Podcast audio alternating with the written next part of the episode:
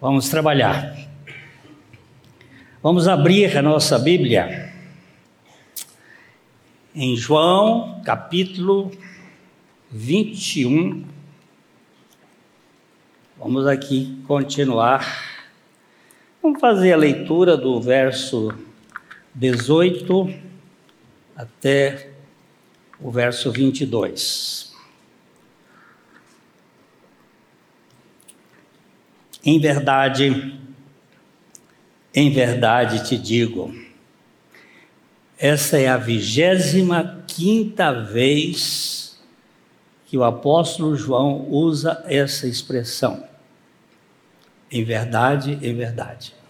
Só ele usa em toda a Bíblia e a última. Todas as vezes que ele diz isto, é porque o negócio é sério. Não que, não que na Bíblia não tenha nada sério, tudo é sério, mas é que é enfático. Em verdade, em verdade te digo que quando eras mais moço, tu te cingias a ti mesmo e andavas por onde querias. Quando, porém, fores velho, estenderás as mãos e os outros te e o outro te cingirá e te levará para onde não queres. Disse isto para significar com que gênero de morte Pedro havia de glorificar a Deus. Depois de assim falar, acrescentou-lhe: Segue-me.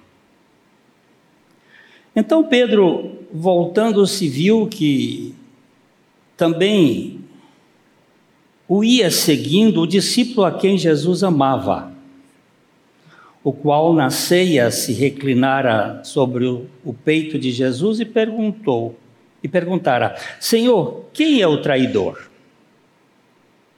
Vendo-o, pois, Pedro Vendo-o, pois, Pedro perguntou a Jesus: E quanto a este? Respondeu-lhe Jesus: Se eu quero que ele permaneça até que eu venha, que te importa? Quanto a ti, segue-me. Enquanto nós aqui, Pai, nós precisamos Precisamos da revelação do teu Espírito, precisamos da motivação dada por Ele pela palavra e que tu fales em nós, através de nós, de cada um, para que, para que Jesus Cristo seja conhecido, para que haja salvação e edificação, e também para que haja alegria nos nossos corações. Nós te pedimos, agradecidos, em nome do Senhor. Amém.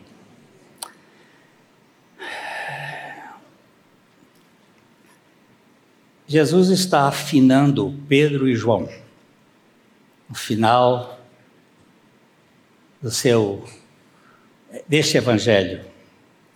E é precisamente com este foco que ele se ocupa com a conversa, essa conversa com Pedro. Jesus revelou algo que estava re reservado para Pedro e de como ele iria servi-lo. Você vê que o verso 18, ele está dizendo: quando tu eras moço, tu te sigias e andavas onde querias, e quando fores velho, aí outros vão te conduzir. Ontem, meu irmão, é, que fez 93 anos, estava tomando banho e caiu. Você sabe que velho morre de 3K. Não vou dizer os aqui, porque. Né? Eu nem disse isso para ele, mas está machucado, porque na velhice a gente sofre coisas. Né? E essa era uma profecia que Jesus estava dando para Pedro. a profecia de que ele iria iria cumprir aquilo que ele havia dito lá no capítulo 13, no verso 7, perdão, 37, 13, 37, Pedro havia dito para Jesus, ele replicou-lhe Pedro, Senhor, por que não posso seguir-te agora? Por ti darei a própria vida. Ele disse isso na carne, ele disse isso na força, ele disse isso no, no seu desempenho humano que é quando a gente diz pensando que a gente pode cumprir. Mas Jesus disse: aquilo que você disse precipitadamente, um dia você vai cumprir contra a sua vontade. Pedro morreria. A Bíblia não fala, mas a história conta que ele morreu crucificado de cabeça para baixo. Porque ele disse que não. Ele iria morrer de uma maneira diferente da do seu Senhor. Ele não era digno de morrer crucificado de cabeça para cima.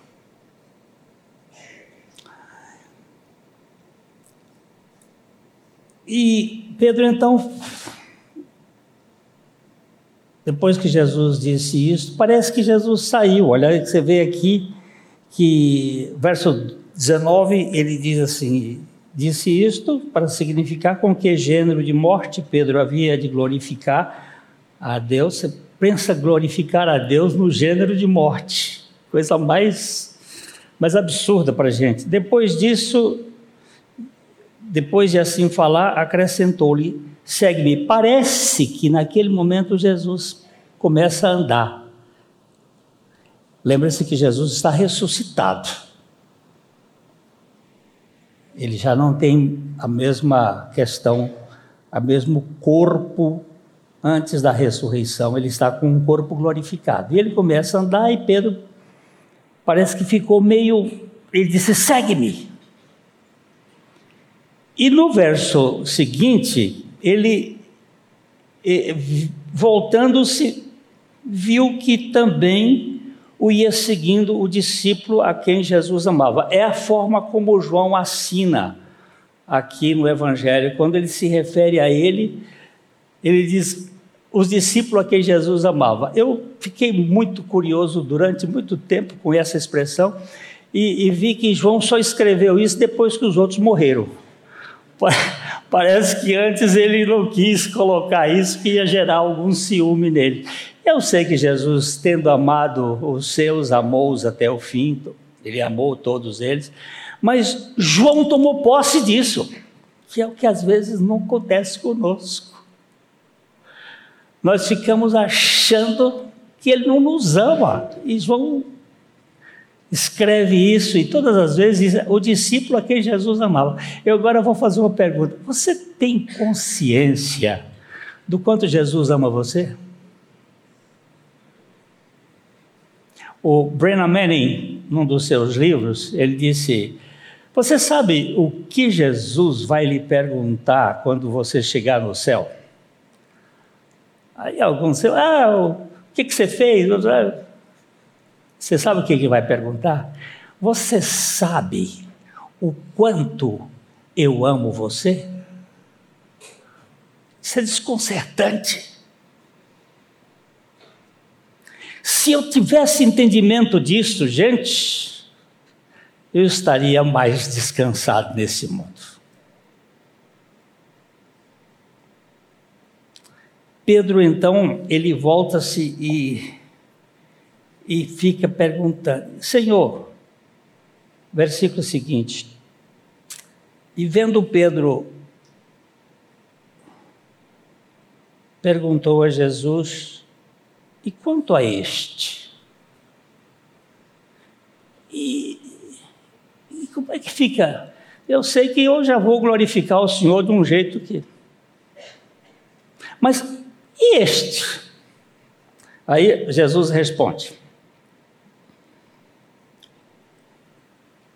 Bisbilhoteiro, não se meta na vida dos outros. Essa é uma tradução perfeita.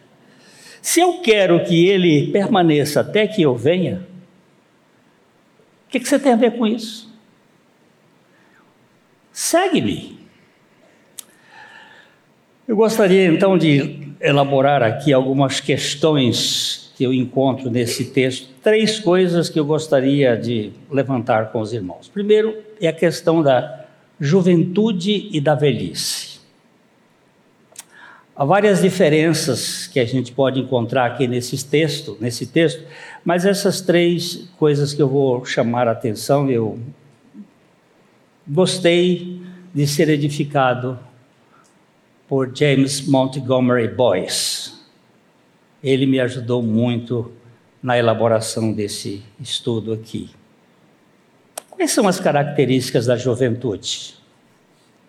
Uma delas é a preparação confiante da ação. Quando você era jovem, você se vestia e ia onde queria. Uma das características dos jovens é vai para frente, nem pensa muito. É um período da vida que os planos brilhantes são feitos e os primeiros passos são dados para realizar sem pensar muito. Vamos embora! Há uma, uma ação muito forte. Os jovens, eles são desbravadores. Outra característica da juventude é a autoconfiança.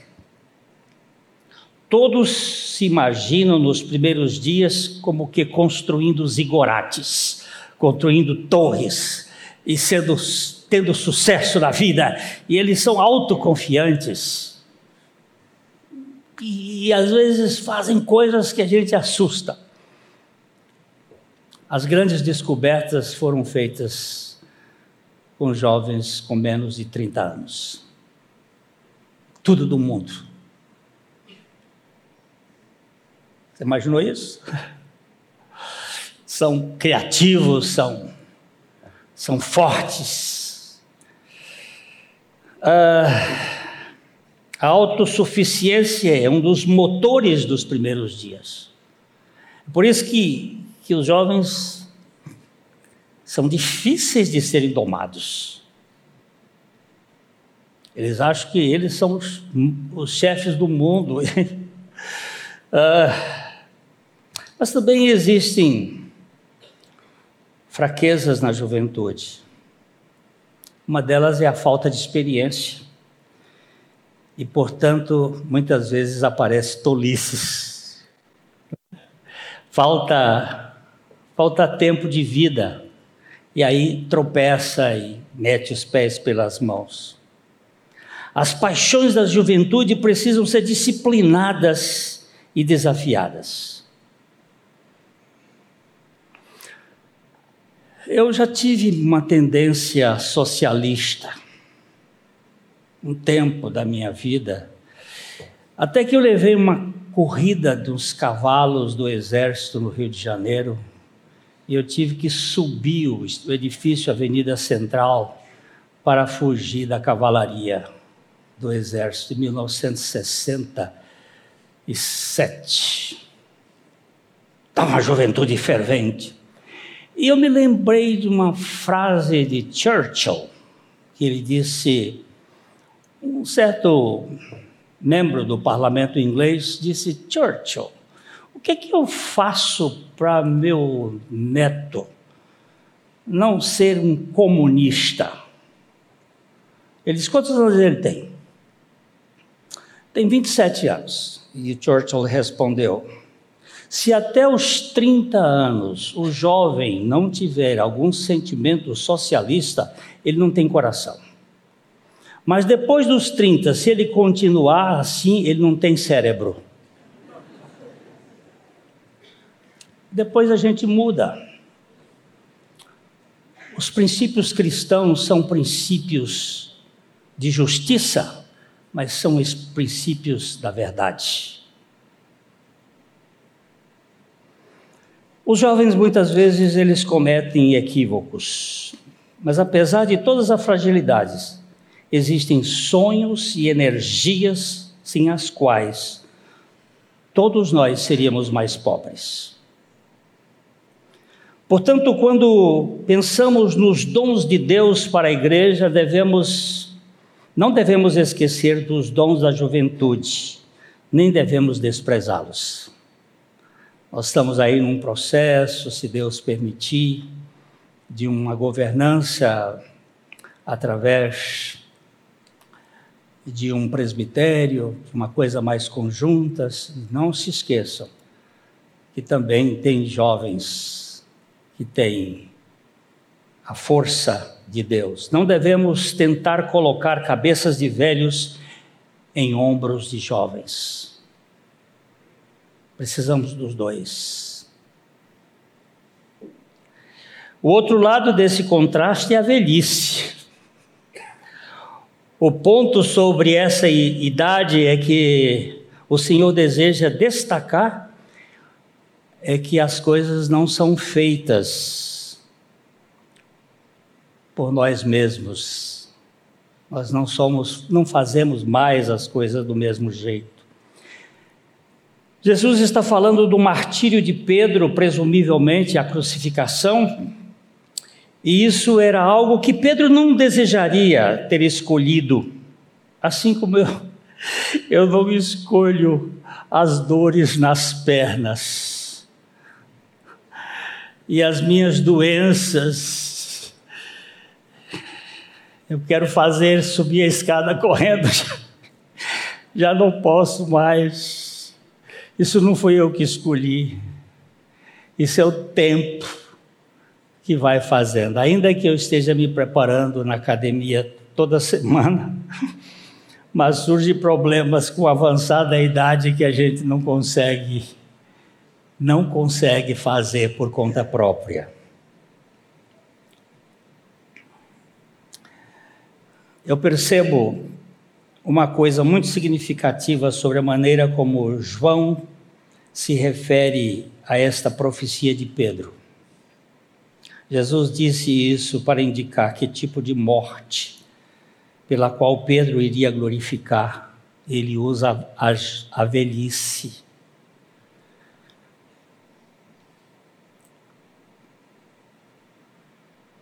E usa o sofrimento como uma forma de glorificar a Deus. Às vezes nós achamos que o cristianismo não deveria ter o fogo da fornalha aceso. Que às vezes não deveria ter a, o, o leão na cova. Que a gente não deveria ter os problemas que tem neste mundo. Mas quando o Senhor chamou Paulo, em Atos, no capítulo 9, no verso 16, e que mandou Ananias se encontrar com Paulo, ele deu uma palavra que é muito interessante. Pois eu lhe mostrarei quanto lhe importa sofrer pelo meu nome. Se você quer um cristianismo sem sofrimento, querido, procure outra forma.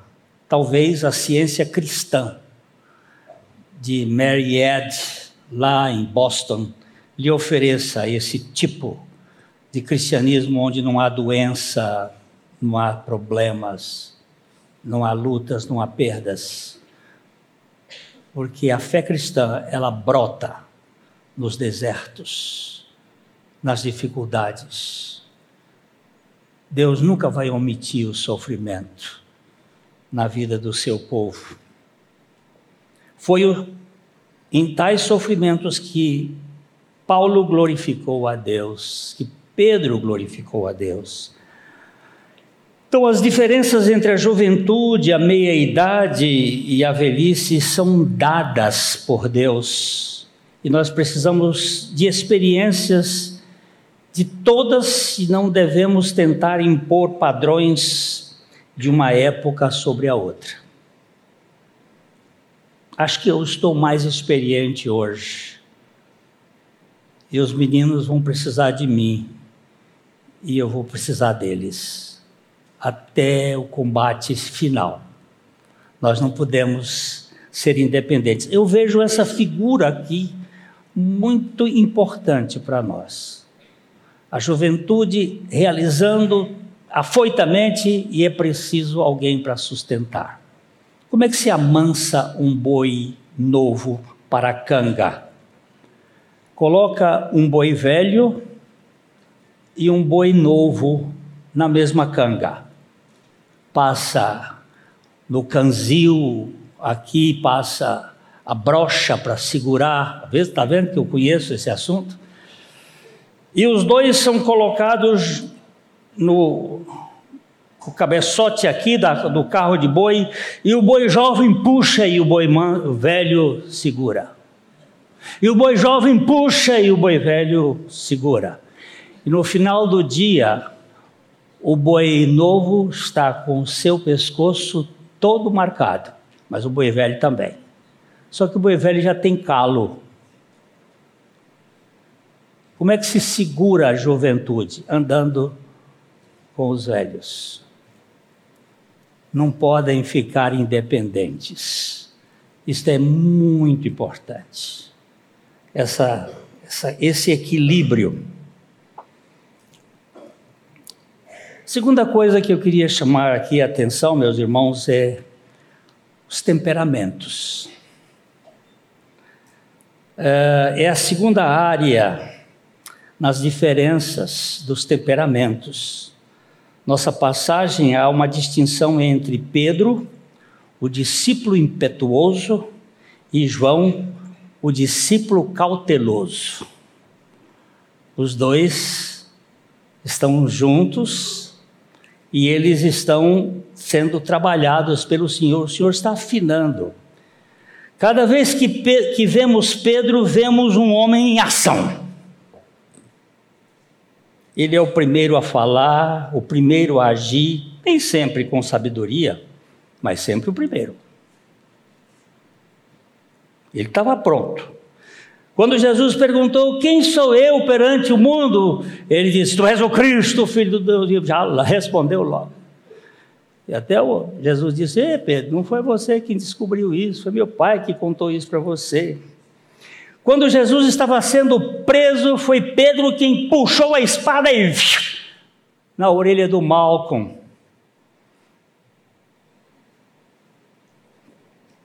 Ele era, ele era afoito Aqui mesmo no, no texto que estamos terminando, quando João olhou e disse ao Senhor lá na praia, Pedro já jogou uma tanga em cima e pulou na água e saiu nadando. Ele é da ação, ele é um homem, ele é um homem ativo.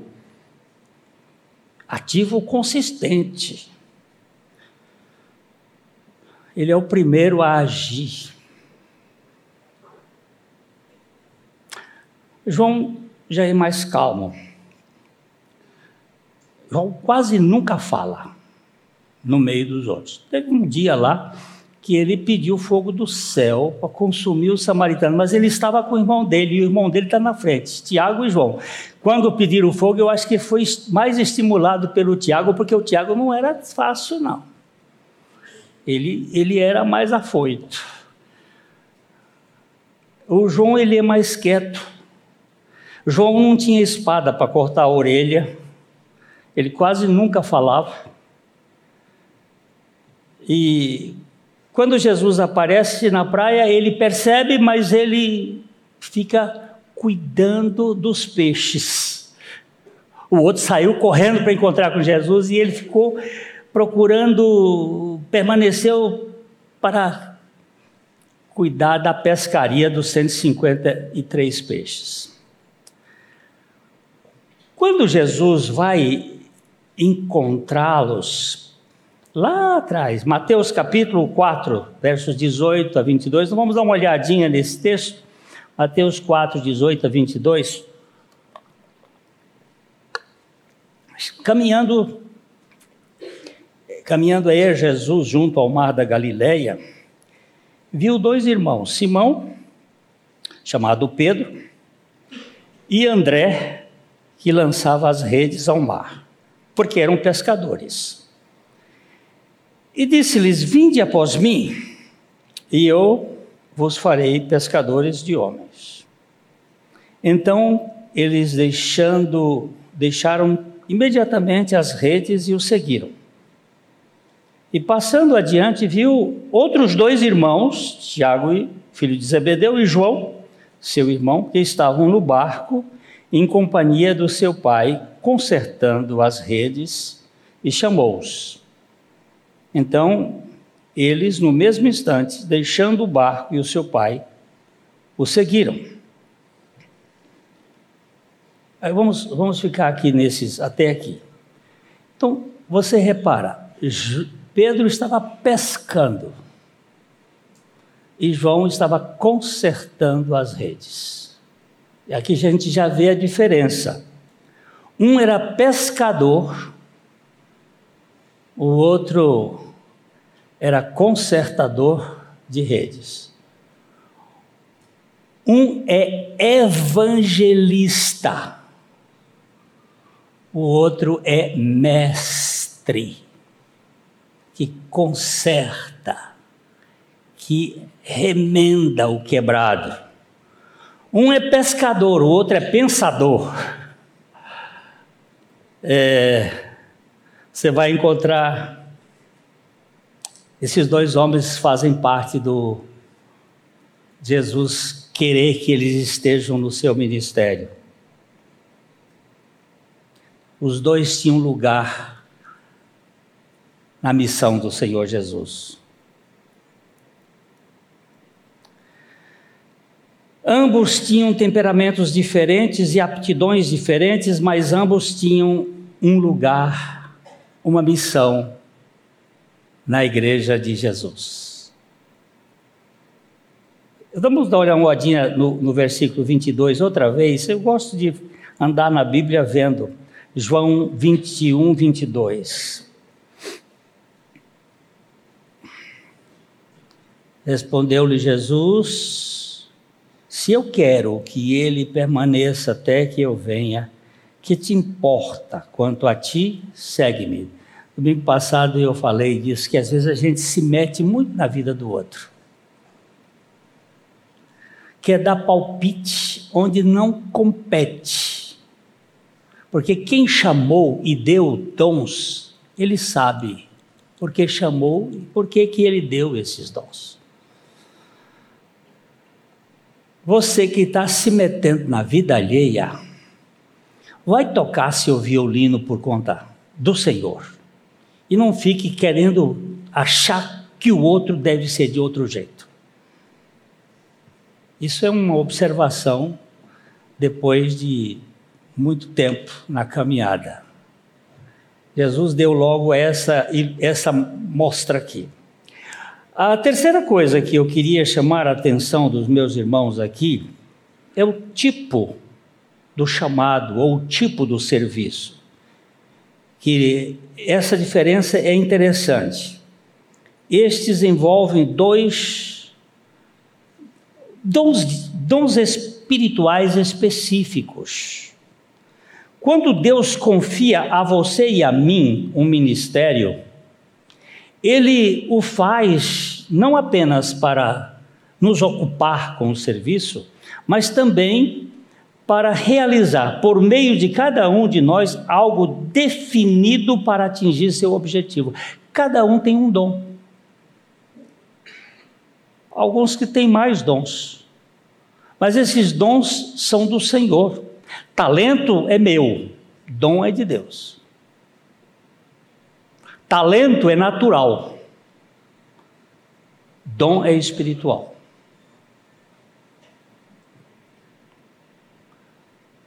Depois você pode verificar as diferenças desses aspectos.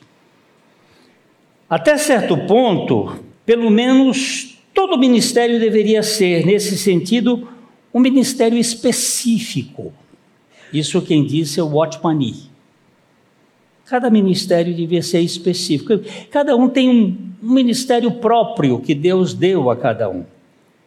Pedro, antes de tudo, se destaca com a vocação de pescador de homens. Foi quando Jesus chamou, capítulo 5 de Lucas, versículo 10, Jesus chamou Pedro e é, é, é, disse, bem como de Tiago, João, filho de Zebedeu, que eram sócios, disse Jesus a Simão: Não temas, doravante serás pescador de homens.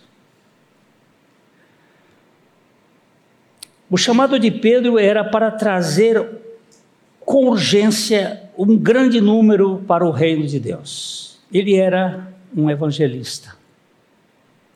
Você vê no dia de Pentecostes, quando ele abriu a boca e falou,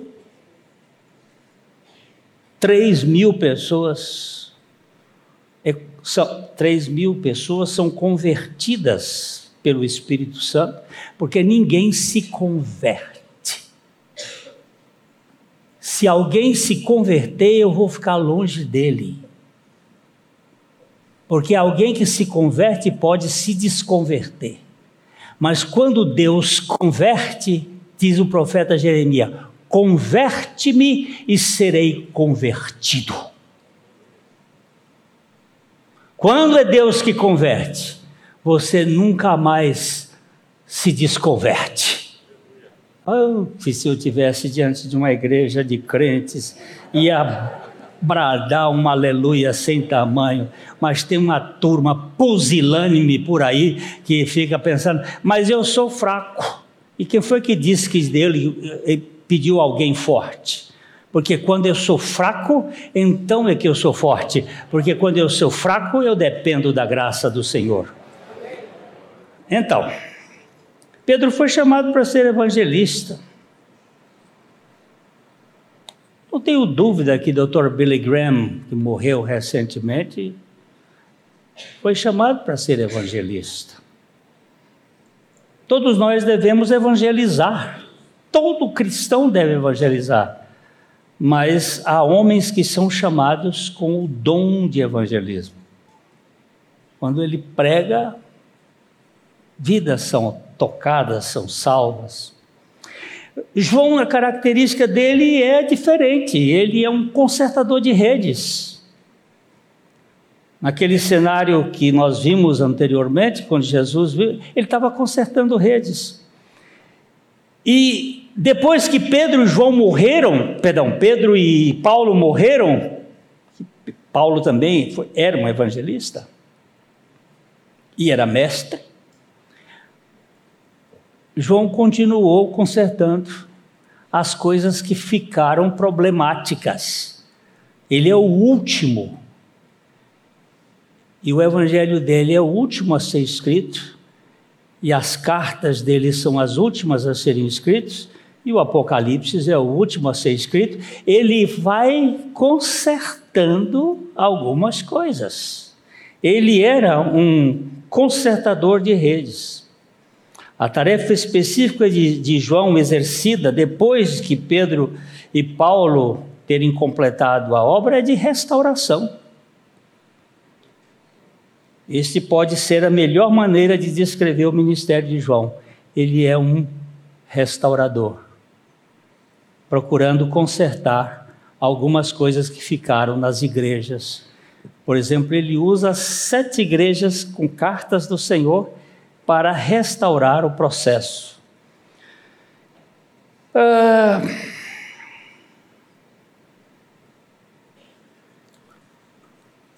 aí vem a parte final, quando Jesus disse: segue-me. Esta deve ser a conclusão da nossa mensagem. Quanto a ti, segue-me.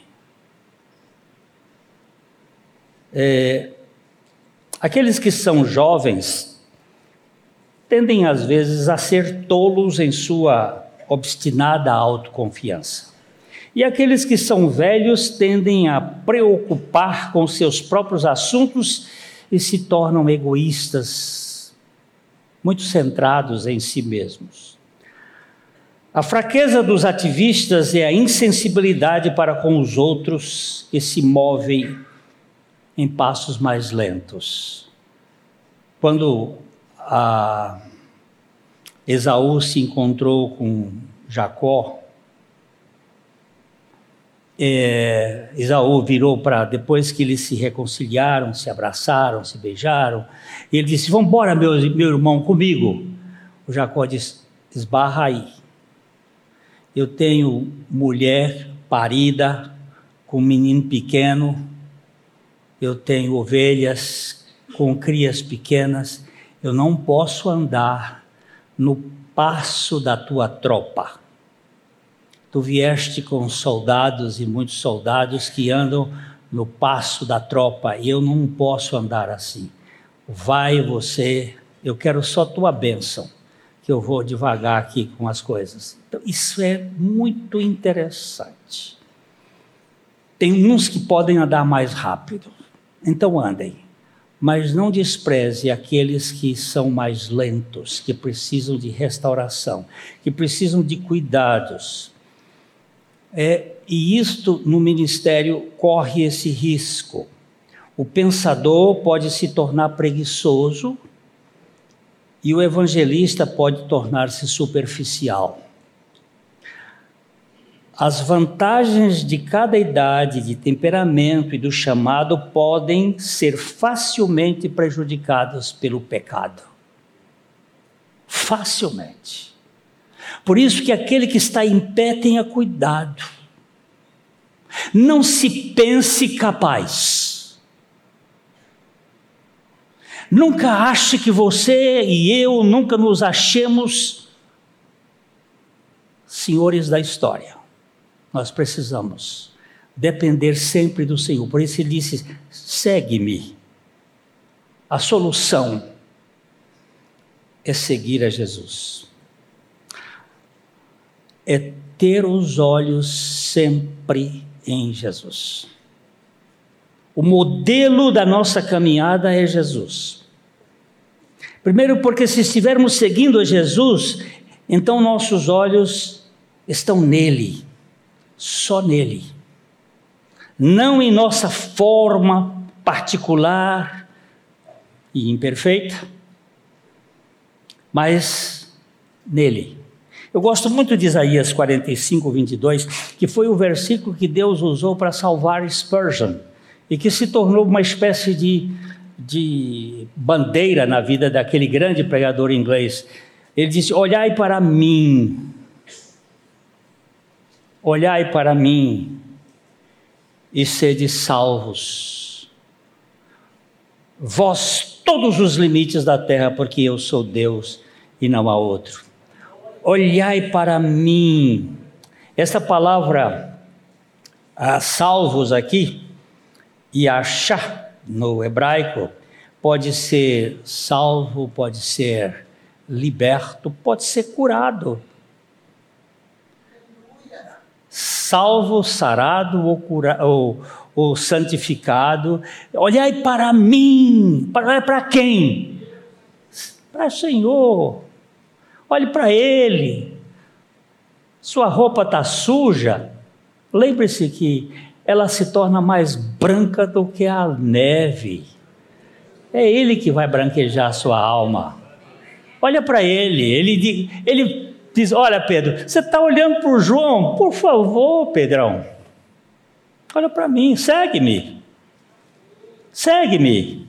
Isto é muito importante, meus irmãos. Se você tem os seus olhos voltados para si mesmo e espera que as pessoas estejam à sua altura e as julgue inferiores, se não o fizerem, você está em maus lençóis. Existem três olhares problemáticos, quer dizer, dois olhares são problemáticos. Quando eu olho para mim, eu tenho a tendência de entrar em depressão. Quando eu olho para ela, eu tenho a tendência de entrar, de ter decepção.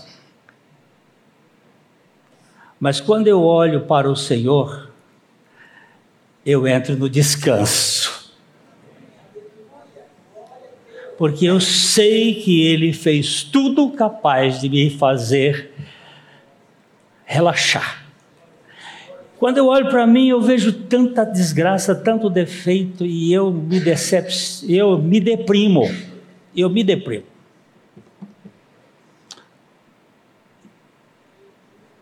Quando eu olho para mim, para minha esposa, eu posso olhar, ela tem virtudes, mas tem defeitos, e eu me decepciono.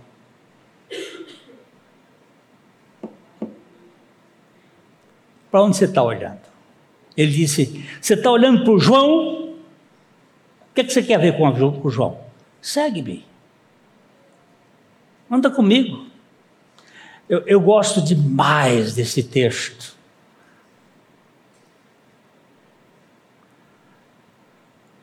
É, Gênesis capítulo 17, verso 1.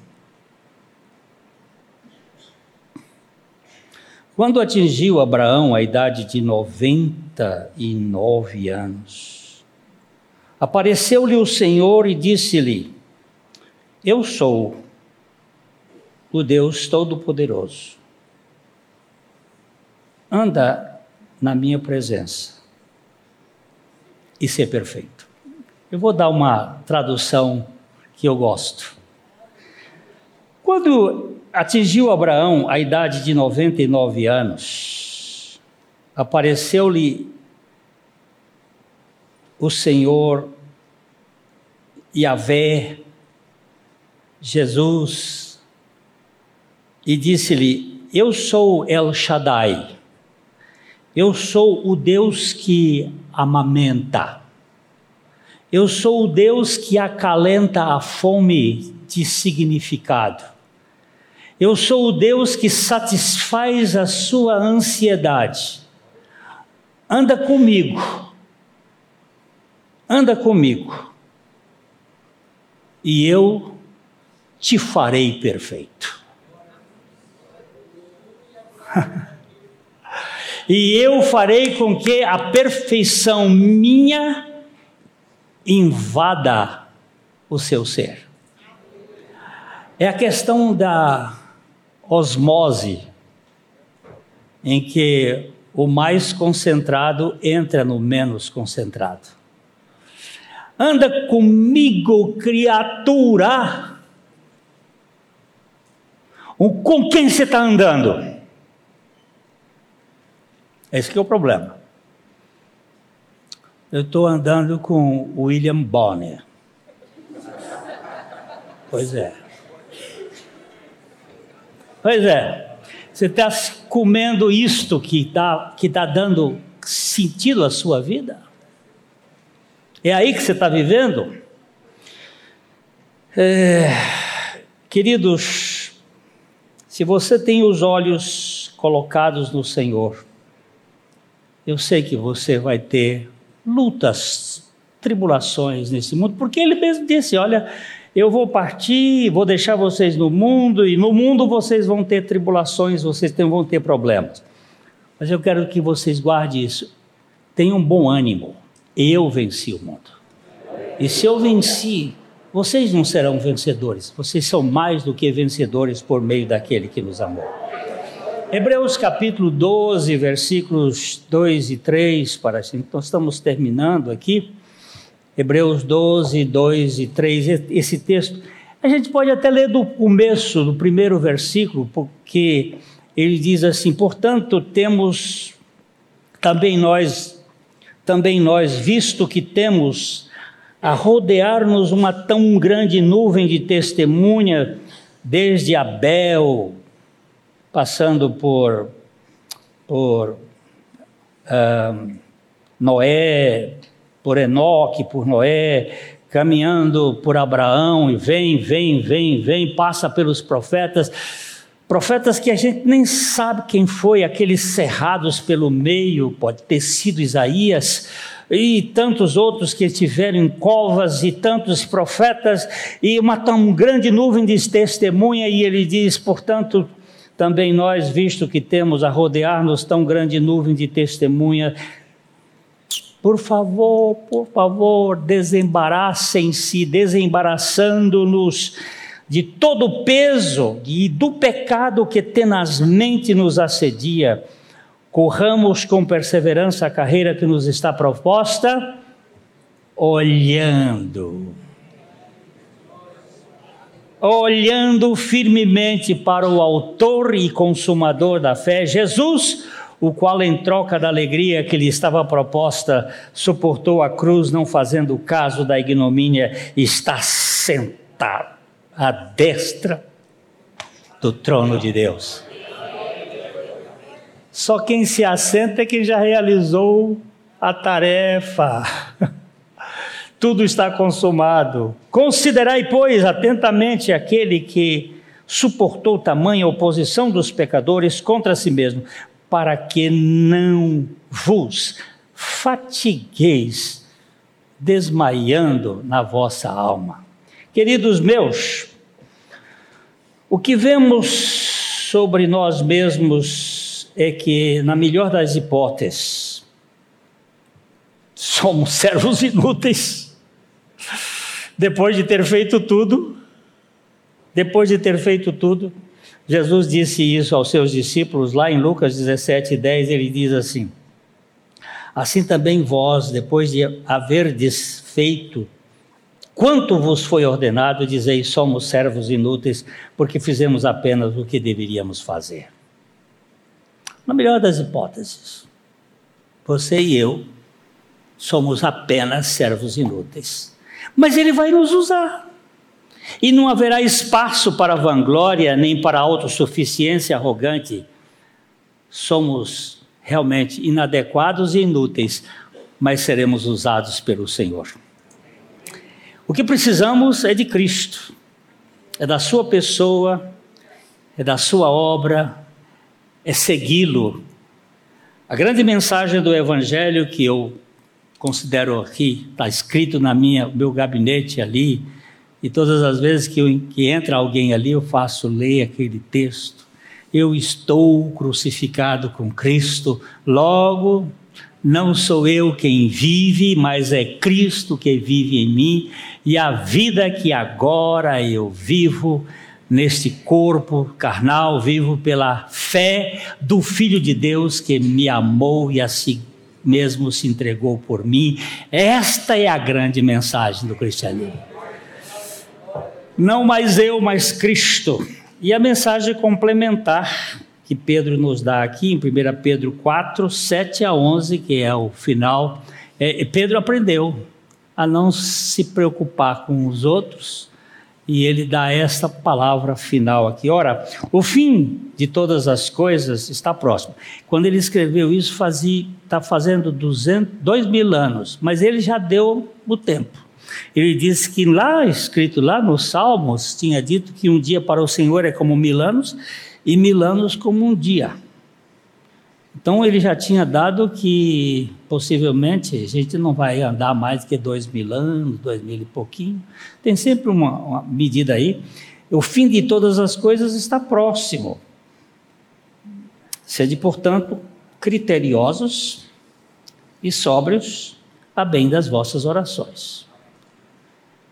Acima de tudo, porém, entende amor intenso uns para com os outros, porque o amor cobre multidão de pecados.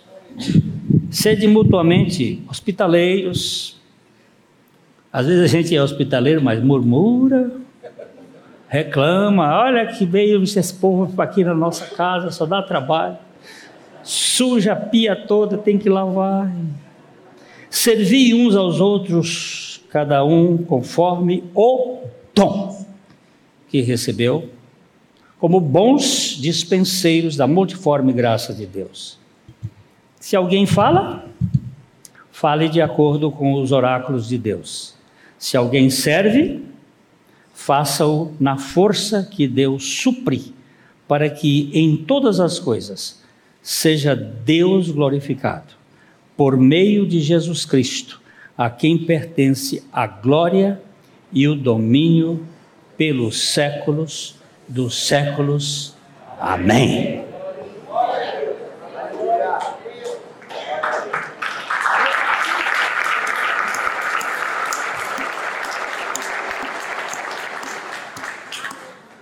Como o Senhor é maravilhoso para corrigir a gente, né?